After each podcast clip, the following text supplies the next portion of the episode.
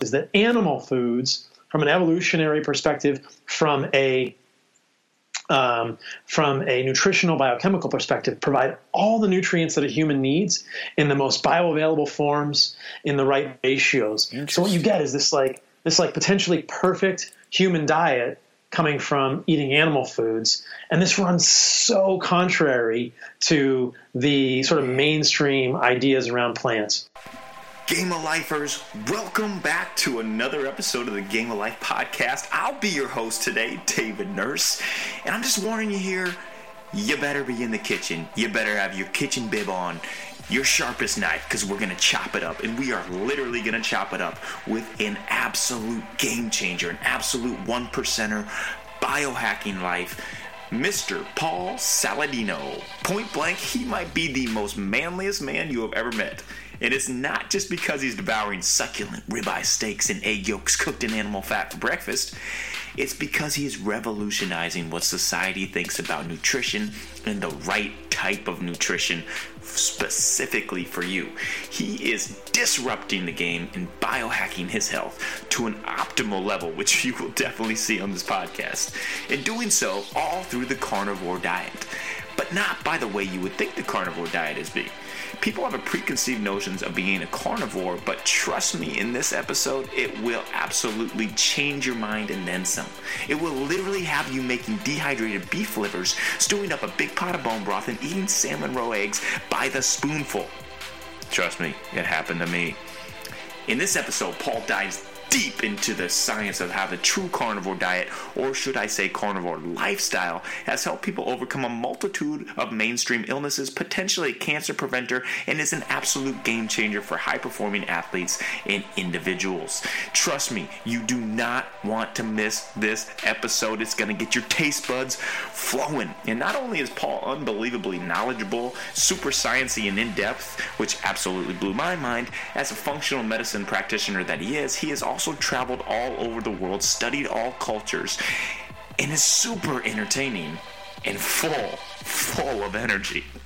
Energy that's probably straight from gnawing on a 24 ounce ribeye steak, that is.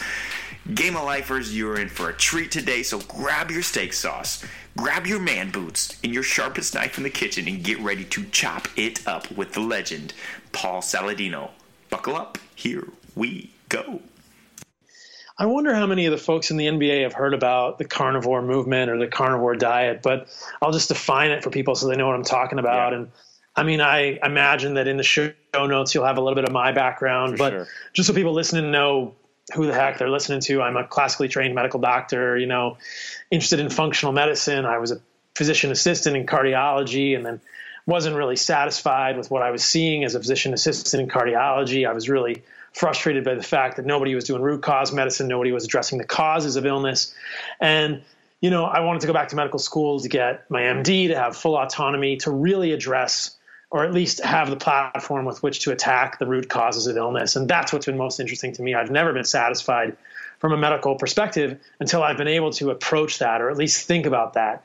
And I think that that's, you know, people may listen to this and say, ah, I'm more about performance than I am about medical necessity or medical health, but they're the same continuum, right? Mm-hmm. If you can get somebody super healthy, you are going to optimize them. And the things that I see people with, um, people you know athletes are having suboptimal performance because of small degrees of the same sort of issues that I see people with, whether it's chronic inflammation, micronutrient insufficiency, immunologic stuff going on, autoimmunity, you know, poor recovery, poor sleep. This is all the same thing, you know. Mm-hmm. And so there's a continuum here, and obviously most of the athletes that are listening to this or people in performing at an elite level are going to be, you know, so much higher at baseline, but what is standing between them and truly optimal performance is a lot of the same processes, these inflammatory processes. And so I think that the, the paradigm is the same. And so for me as a medical perspective, from a medical perspective, that was my obsession was just trying to figure out what the heck was causing people to function suboptimally. And I was seeing people, you know, I am seeing people who are, you know, medically ill but I've started working with a lot more athletes recently for the same sort of issues. Nice. So, you know, yeah, so it's super interesting. And one of the, the it was it's been the last year of exploration on a carnivore diet and doing a strictly carnivore diet myself have been have been a real revelation and but leading up to that was a lot of disappointment because what you would generally see was a lot of promise in functional medicine which is root cause medicine and then mm-hmm. you know a lot of disappointment when the rubber meets the road like a lot of the things that we say we can do in functional medicine we don't really end up doing that well we it's really difficult in medicine to actually fix the root cause of somebody's illness. And I've always had a strong suspicion that it was related to diet. And you know, mainstream functional medicine says, "Oh, you got to eat a lot of vegetables." And I think there's probably even a movement in some of the professional sports teams to say more plant-based. But I have just been so amazed at what happens when you go in the completely opposite direction, and that has led me down this whole rabbit hole that I will hope to kind of elaborate for people listening about why you would even think about doing something as crazy as eating zero plants. And um, you know, it kind of started for me with this this observation. I heard Jordan Peterson mm-hmm. on Joe Rogan. I heard about his daughter, and in my world, autoimmunity is what it's all about. Autoimmunity is when the body reacts against itself, and that is potentially at the root of most inflammation and most medical illness. And I would argue that is at the root of most suboptimal athletic performance as well, is some level of chronic inflammation. I've said it before, yeah, and autoimmunity. Sure. Right. And so that's really that is really the crux of this. If we can correct that, then the body starts to function so much better. If we can get the immune system from fighting itself all right, welcome back to the Game of Life podcast. We've got Jeremy Lin on. Jeremy, what's going on? The two most important days in your life are the day you're born and the day you find out why. He's like the eye of the hurricane because in the middle of the hurricane, it's really calm. And so Michael never tried to stop all the madness around him. What he learned was he just got calm in the middle of it. Stealing that pass at Staples, I was like, dude, you know? Yeah. Give Kobe a little glance after that. What's up? Uh, you want to be that person that when they walk into a room that people are happy to see you. Talk to me about working with Ronaldo. You helped coach Ronaldo to become a great sleeper. A human test tube. Thank you, man. I, I, I, think that's like one notch up from being a human guinea pig. They'll take it in a good uh, way. And I just pray, man. Like I just pray and I just thank God for, for everything. The moment you realized, man, I'm in the NBA. Oh man, that was from day one. That was the the the day I got drafted, when I heard my name being called. Buckle up, the Game of Life podcast coming at you, where we bring to you the behind the scenes lives of NBA players, business savvy entrepreneurs, and top level performers in all fields of personal development. The podcast that helps you become the best version of you. So stories like Jordan Peterson's, Mikhaila Peterson's, where Mikhaila Peterson had juvenile rheumatoid arthritis. She had essentially crippling joint disease and then found this uh, way of eating where she essentially ate nothing but meat um, really led to this miraculous improvement um, in her symptoms. And now she's gotten pregnant on a carnivore diet. She had a baby and she's had like complete resolution of her symptoms and her joint pain. And she's she looks like the picture of health. Now one of the things that I'll note is that my impression of the way to do a carnivorous diet is more of a whole foods, animal based diet. It's not just muscle meat.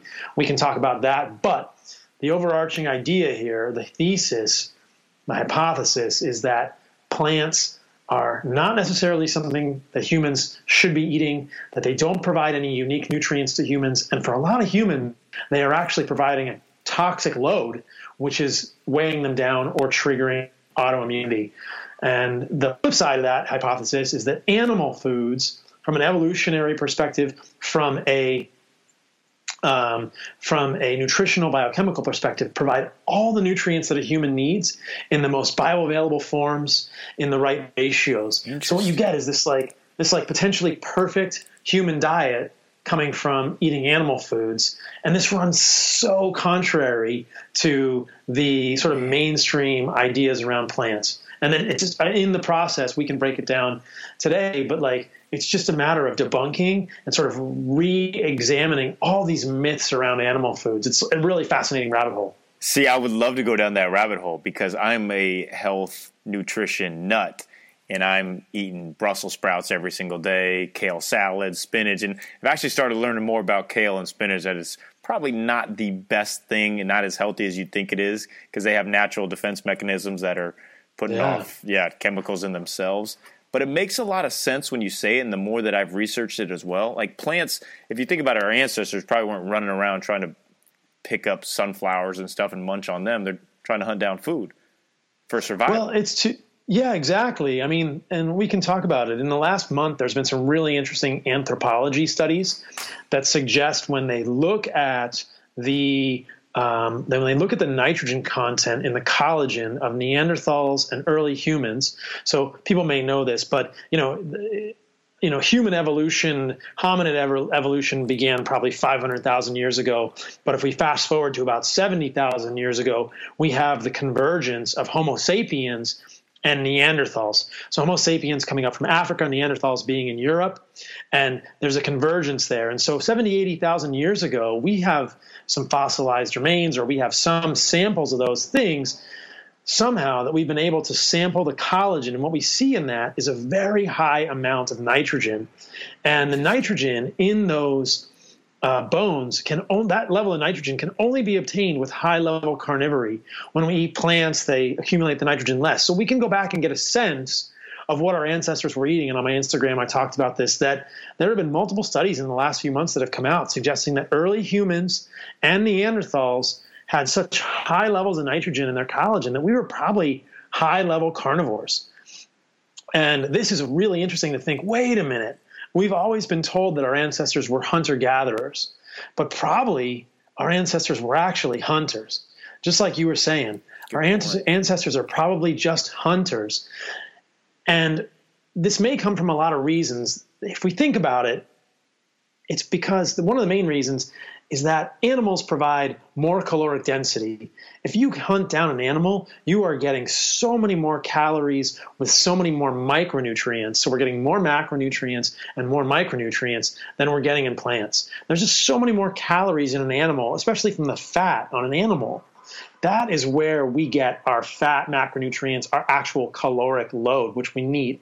And then, in addition to that, we get all the micronutrients in the animal. Now we're talking about zinc and, and magnesium and selenium and copper and all the vitamins, all the B vitamins in different organs, and vitamin A and vitamin E, and uh, you know all the things, choline and vitamin K2, and those things are found in such smaller supply, in such inferior forms in terms of bioavailability in plants that it just doesn't make sense for humans to go hunting plants unless it's a time of starvation. And so we start to develop this theory as humans, our ancestors are probably facultative carnivores. I believe that humans are facultative carnivores, and there's this fine line between a facultative carnivore and an omnivore. I would argue that an omnivore is an animal for which plants serve a unique role, that they have nutrients that cannot be obtained in other forms. And a facultative carnivore is an animal for which is, a, is an organism or an animal for which other animals, uh, eating animals, provides the highest, uh, all the nutrients they need and that they but they can eat plants during times of starvation and i think that's really what our ancestors were doing and you see this if you look at current indigenous cultures like the inuit if you look at the work of Vilhjalmur Stefansson um, and some of these other people who have gone and talked to indigenous peoples around the world it's not uncommon for them to say we eat plants when there's no real food, quote unquote, around, meaning they eat plants when there are no animals. So we see this like in indigenous cultures, animals are almost invariably favored as the most uh, highly nutritious and uh, desirable food. But we're so cool as humans, we're so evolved, we can eat plants when we need to. And so it, it kind of twists the whole thing on its Yeah. head. It's saying, Yeah. oh, yeah, like we don't die when we eat plants, but they probably don't provide optimal nutrition. And evolutionarily, they are probably serving a role for humans that is more of a survival role. You know, you couldn't get an animal, you're going to go grab a plant. Now, we can talk about the problems with that. Um, but in the short term, it, it can sustain us, at least from a macronutrient perspective, from a ca- calorie perspective. Nice. I like this. Where we're going a lot with this because there's like veganism is kind of the hot topic right now, and even in professional right. sports or bodybuilders, or they're, they're trying to show how vegans can function at a super high level. And in the NBA, some people have, have, have taken that up and haven't seen as much energy level. I've had some players that have tried to go vegan and they just don't can't sustain the energy. So if I'm taking a player, let's say let's say I'm handed a player. So first of all, I mean obviously there's going to be a lot of things that go into them, and you're going to have to check what their um, baseline is on their inflammation yes. and everything for sure. But right. let's say we're going to give them. Let's say we got player two players at the, like the same level, and we're feeding one with more of a plant based, maybe low protein, and we're feeding one strictly the carnivore diet. I mean, from nose to tail, not just the animal yeah. meat and stuff. But we're we're doing the real carnivore diet versus the plant based, low protein. Still, is this guy going to see better results with the protein with the with the animal? Without a, without a doubt. I love it. I love that smile you just had. Too, without man. a like, doubt, dude. That's question, a softball question. Without a doubt. I know, but I need. I got to throw it up there because NBA is like, oh, the vegans. That's that's the new thing. That's they'll do whatever is not necessarily the NBA, but just people in general will do whatever the hot fad is, the hot topic is. Right. Right. Quick break in the podcast to bring to you our sponsor, Butcher Box. My taste buds are jumping up and down for joy with this right now. It is literally the best steaks you will have in your life right here. 100% grass fed, grass finished beef, free range organic chicken if you want chicken, heritage bred pork. I'm a salmon guy, and their salmon is fresh and unbelievable. Free shipping delivered right to your door. You can get two pounds of ground beef every month for free, or you can enter this sweet hookup code that they gave me to give to you guys. D NA to get $20 off any purchase that you have at all times. Check it out, butcherbox.com. If you like meat, if you're a man of the woods carnivore, I like veggies too, but if you just love good meat, check these guys out. Unbelievable. Grass fed, grass finished. Grass finished is the key.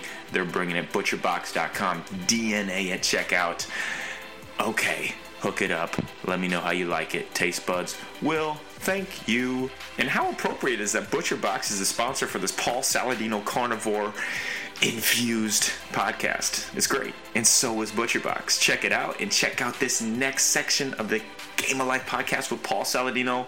Taste buds, let's get ready and let's roll. So let's talk about the vegan thing and why people would even consider doing a vegan diet. I think that people get interested in vegan diets because of bad science and bad marketing and kind of like misinterpretation of data. I think people want to be on a diet that's less inflammatory. But if you look at it, meat is not inflammatory. Animal foods are in no way, shape, or form inflammatory to humans. That's these awesome. are our, our evolutionary the most these are evolutionarily the most optimal foods we can eat there is no inflammatory mechanism around meat and in everything i've looked at my own blood work i've done hs-CRPs which is the main inflammatory marker i've done it six times on myself in the last you know, eight months that I've been doing a carnivore diet, every single time it's 0.3, which is at the level of yeah. being undetectable. Yep. And I've done ESR, which is erythrocyte sedimentation rate. I've done fibrinogen. You cannot find evidence of inflammation with me eating an exclusively animal based diet. But don't, it's not just mine it's all my other clients. I've got tons of clients doing this. People are finding me now saying, Oh, I want to work with you as a carnivore because my mainstream doctor freaks out. And I see it across the board. Meat is not inflammatory. So, where does this notion come from? I'm not entirely sure where the notion of meat is inflammatory comes from. I'll just say to people that it's mostly propaganda, yep. it's not supported by science. And when we're talking about inflammation, what is inflammation. Inflammation is essentially a series of immunologic signals. It's when the immune system is passing around cytokines to each other and saying, oh, there is something bad. There's an intruder here. Either it's bacteria or there's a foreign compound that I'm going to react against. And in this in this case, they're going to send out signals like interleukin six, TNF alpha, and these are cytokines. And so inflammation is a cytokine milieu. It's a cytokine, you know, soup that gets created in your body when all these immune cells are communicating. And so, really, what we're doing here is we are creating a very low antigenic diet with a carnivore diet and the immune system isn't going to get activated. Meat is not uh, uh, nearly as much of an antigenic, that is, a stimulating food to the immune system, as plants can be, and we can talk about why that is. But you know, if you think about it, we are looking at, and I talked about this in the podcast with Ben Greenfield. It's really different operating systems. It's like Mac and PC. Mac is nice. humans. I'm partial to Mac, right? So yeah. Mac is Mac is humans and animals so animals are in our same operating system. We are much more closely related in terms of our molecules, in terms of our biochemistry to animals. Plants are a completely different operating system. Plants are like PC, humans, and animals are Macs. And so if we go outside of our operating system, there are so many foreign molecules in plants that our body doesn't use. We don't use plant programming in our bodies. We use animal programming, and we have our own unique biochemistry. So when we start incorporating all these plant molecules, it just really confuses the system and it can trigger the immune system. And I would argue it can trigger autoimmunity and low level or even high level inflammation because these plant molecules are not recognized by humans, by human physiology, by human biology. So it's a pretty radical concept. But if you think about it, it kind of makes sense intuitively. Like we are much more similar to a, a bison or a deer in terms of our biology and our biochemistry than we are to a, a brassica vegetable like a kale plant.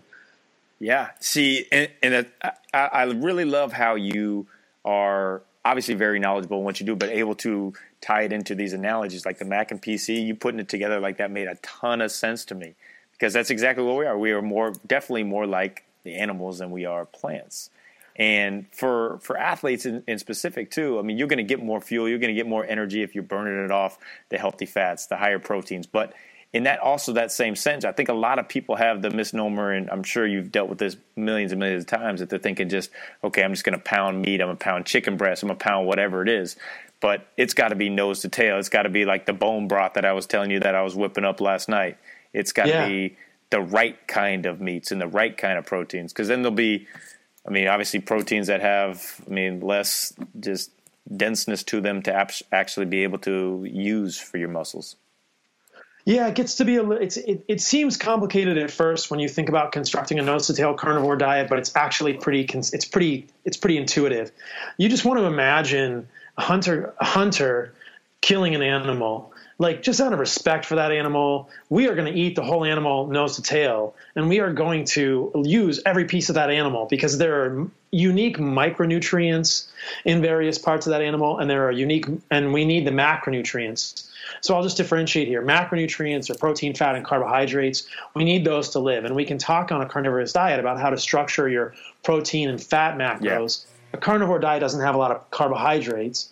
So any athlete adopting a carnivore diet is going to have to go through a keto or a fat adapting phase, which we can talk about. But then we're talking about micronutrients and different parts of the animal. This is probably the most important part of eating nose to tail. Different parts of us have different minerals and nutrients in them. And so different parts of an animal are going to need to get eaten in order to get the full array of micronutrients.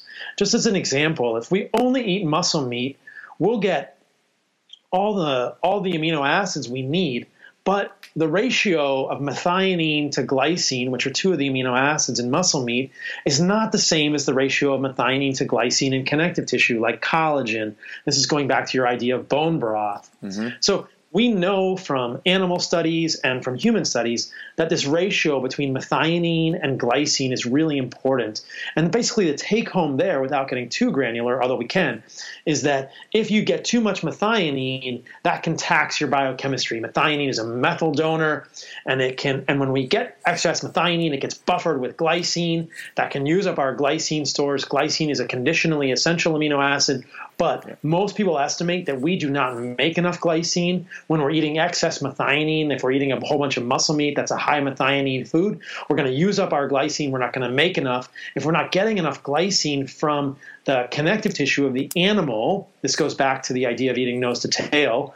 Um, when we would have been eating tendons and bones and tissues that had more glycine. If we don't get enough glycine, we can get low in glycine. Why does that matter? Because two of the very important proteins in the human body are made from glycine, specifically our own collagen. So every bone, every tendon, every ligament, those are sort of important to professional athletes. For sure. And then, and then glutathione.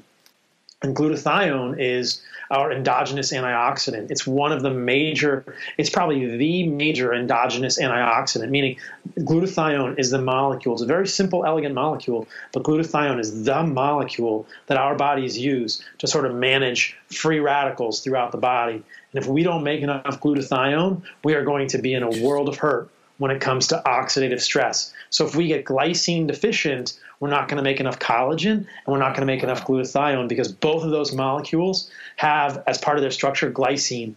Incidentally, both collagen and glutathione are three amino acid peptides. Collagen is glycine, proline, and hydroxyproline. Glutathione is glycine, cysteine, and glutamine.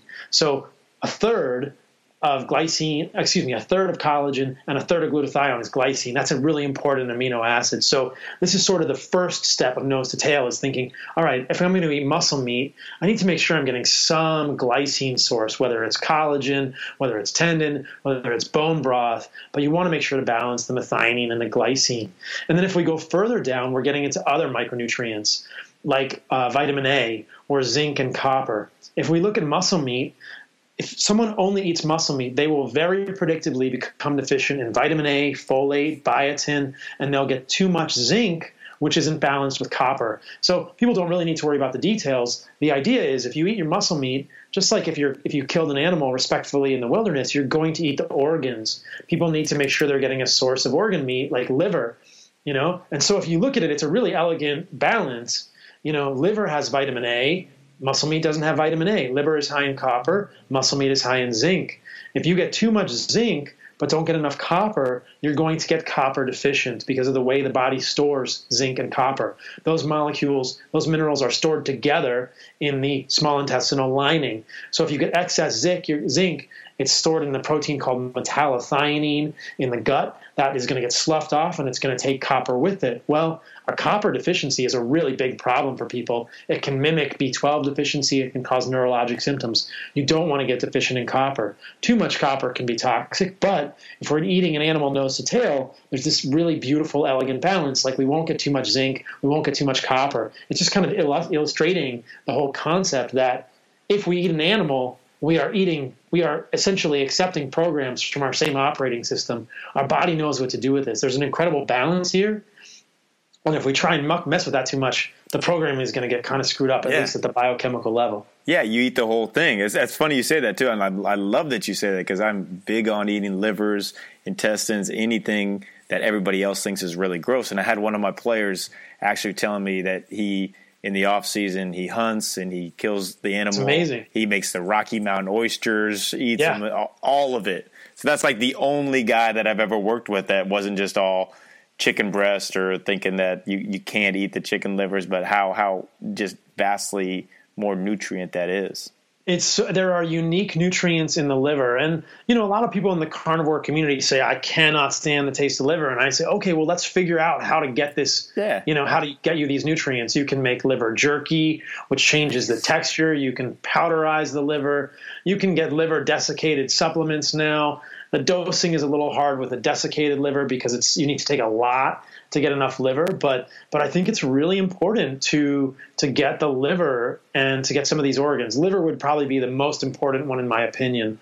Heart is unique as well, but heart is kind of like muscle meat. So mm-hmm. heart has a little more coenzyme Q10, a little more riboflavin, but liver really high in choline, really high in vitamin K2, really high in copper, really high in vitamin A, a really good source of folate. You got to eat the liver with your muscle meat and try and mimic this. So, and then, you know, if you go further down that like nose to tail thing, we can talk about omega 3s. Yep. You know, if you eat the brain of the animal or the bone marrow, you're going to be getting omega 3. And it's not that your players need to eat brains. it's just that they need an omega three source. Yeah, yeah, yeah. And and I'm not a big fan of fish oil pills because a lot Good. of them are oxidized. Exactly. I usually tell my clients you want to get a food source of omega 3. You either got to eat wild salmon or salmon eggs, or you want to eat bone marrow, and that is going to be your good source of omega 3. You also have to have an iodine source. So most people need to have some sort of seafood in their diet, which isn't really a hard sell for people. You just want to make sure the seafood isn't high in mercury. But so we start to construct yeah. this diet that looks like, okay, I'm going to eat a steak. Well, I can tell you what I eat in a day. That might be. I would love to hear, hear that. I was going to say that. And also, I, I love how passionate you are about it, and I, I really respect people that actually live what they preach. And you have yeah. super high energy. I'm looking at you. I've stalked you. I've studied you. you are in great shape. So talk about. I got abs, bro. I know you do. I know. Wait, so There's talk not a lot about of doctors with abs. it, it, it, it, it sells. It's like, man, this guy's doing it. Okay, I'm gonna do it. Like, you know, if you came yeah. on here and you were 400 pounds, you're like, I'm eating meat. I probably think you're eating Big Macs from McDonald's, but like you live yeah. and breathe it, which I have a ton of respect yeah. for. So yeah. talk about I'm not exactly an NBA body, you know. Hey, I'm, I'm 5'10", 170, but height, height is something we haven't figured out. We can't hack height yet. I mean, I'm going to hang yeah. my kids by their toes and stretch them out and see if that works. But until then, yeah, talk about what you eat and then also how how you've seen it change in your life from when you started to do this. I don't even like to call it a diet. I hate diets, lifestyle. Yeah, it was a lifestyle. It was a yeah. conscientious, it was a conscious choice toward, uh, you know, an experiment that ended up being something that I really enjoyed and, and feel really optimal with. So, like I said, you know, uh, I heard Jordan Peterson talk about it. I heard Mikhaila Peterson talk about it, and I thought, oh man, autoimmunity is one of the hardest things for me to treat as a physician. Um, you know, I'm classically trained in psychiatry, but I see the person as kind of whole. So mental health stuff's really interesting to me, but I think of it all as connected, and I don't think of myself as a psychiatrist, just a physician that wants to, you know, think about people as a complete organism and how all the systems are connected. But, you know, I thought autoimmunity is at the root of everything I believe in medicine. Most of the chronic illness is autoimmune and inflammatory. So when I heard about this, I thought, okay, I want to try this. I did a little research. I thought about what I was interested in, in the past. I was familiar with Weston A. Price, you know, the work of people like Chris Masterjohn, who I think is awesome, yep. and kind of this idea that like in in Weston A. Price's observations, he was a dentist in the 1930s and 1940s. He had seen indigenous people doing all these things, eating the fat soluble nutrients. You know, they had he had, they had some sort of animal fat. They ate the organs, and they all ate a little differently. And some of them ate non-animal foods. A lot of them ate non-animal foods. But he could even compare, you know, the people who um, ate animal more animal foods to the people who ate less animal foods. There were tribes in Africa, and you could see that the tribes that ate more animal foods were stronger and often more dominant. I mean, the Maasai, you know, this like warrior tribe that basically had to be cordoned off because they were so dominant, and they basically have a carnivorous diet. You know, if you look at the studies of the Maasai, their diet is essentially zero plants. I mean, people can make an argument they have a few herbs here and there, but it's mostly animal products in the Maasai's diet. So I got interested. I dove in and I started doing this for myself. I started, you know, a couple of iterations of eating a full whole foods animal based diet, nose to tail carnivore. And I'll tell you what, within the first week, I noticed a difference in my mood.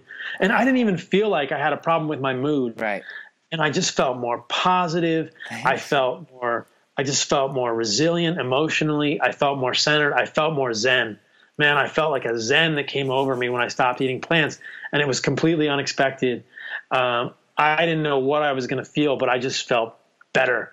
And then I, you know, there was an adjustment phase. And I think anyone that's going to do this is going to have an adjustment phase. You're going to go through a keto adaptation phase, a fat adaptation phase. So, in terms of performance, I would say that for the first month or two, I wasn't quite up to what I was doing before. It wasn't horrible, but within a month or once, about two months after I started and I got keto and fat adapted, my performance in the gym is better than it's ever been. It's no different.